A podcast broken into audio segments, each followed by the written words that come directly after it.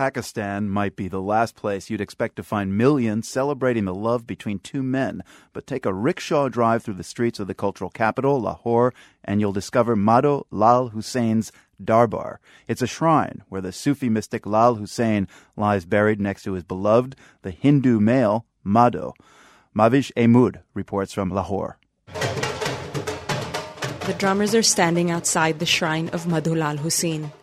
It's past closing time, but that doesn't stop them from playing on, beating their drums and themselves into a trance like state.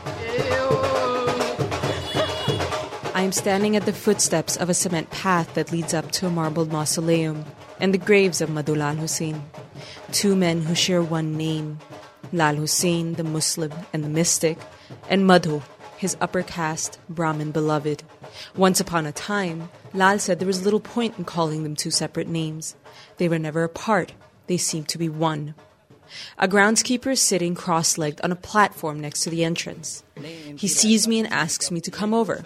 Let me give you an introduction, he says, and begins to tell me the tale of Lal Hussain and his beloved Madhu. Lal Muslim, Their love, as one might call it. It was the sort that our Prophet, Muhammad, had for Allah. Their love was such that it brought a new color to their friendship. He was a beggar dervish, a beggar of Allah. The keeper continues to tell his tale of a man who gave up his worldly needs to reach ultimate union with his Creator. A union, says the groundskeeper, that was reflected in his love for his Madhu.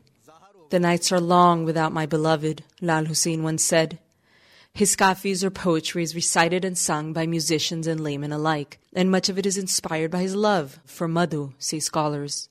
A modern listener, used to categorizing desire into gay, straight, bi, might call these two men homosexual, but the groundskeeper never uses these labels.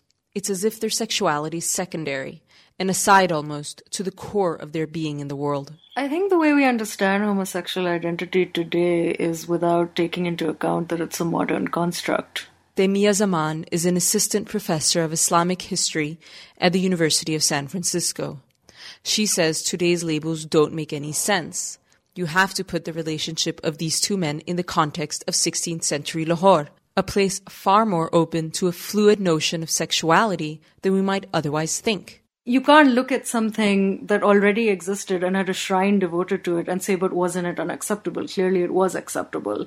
Then the question goes to, well, why was it acceptable? Don't religions condemn homosexual acts? But religions are not just their scriptures. Religions operate through people.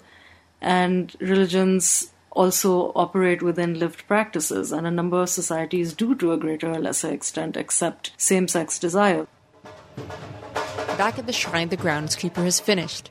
He asks me if I would like to meet two worshippers who are on their way out, a couple from the area who come, like many others, to say a few prayers. The wife nods when I ask her if she wants to say a final word.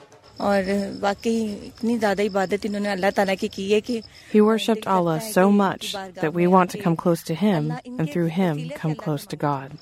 For the world, I'm Mavish Ahmed in Lahore.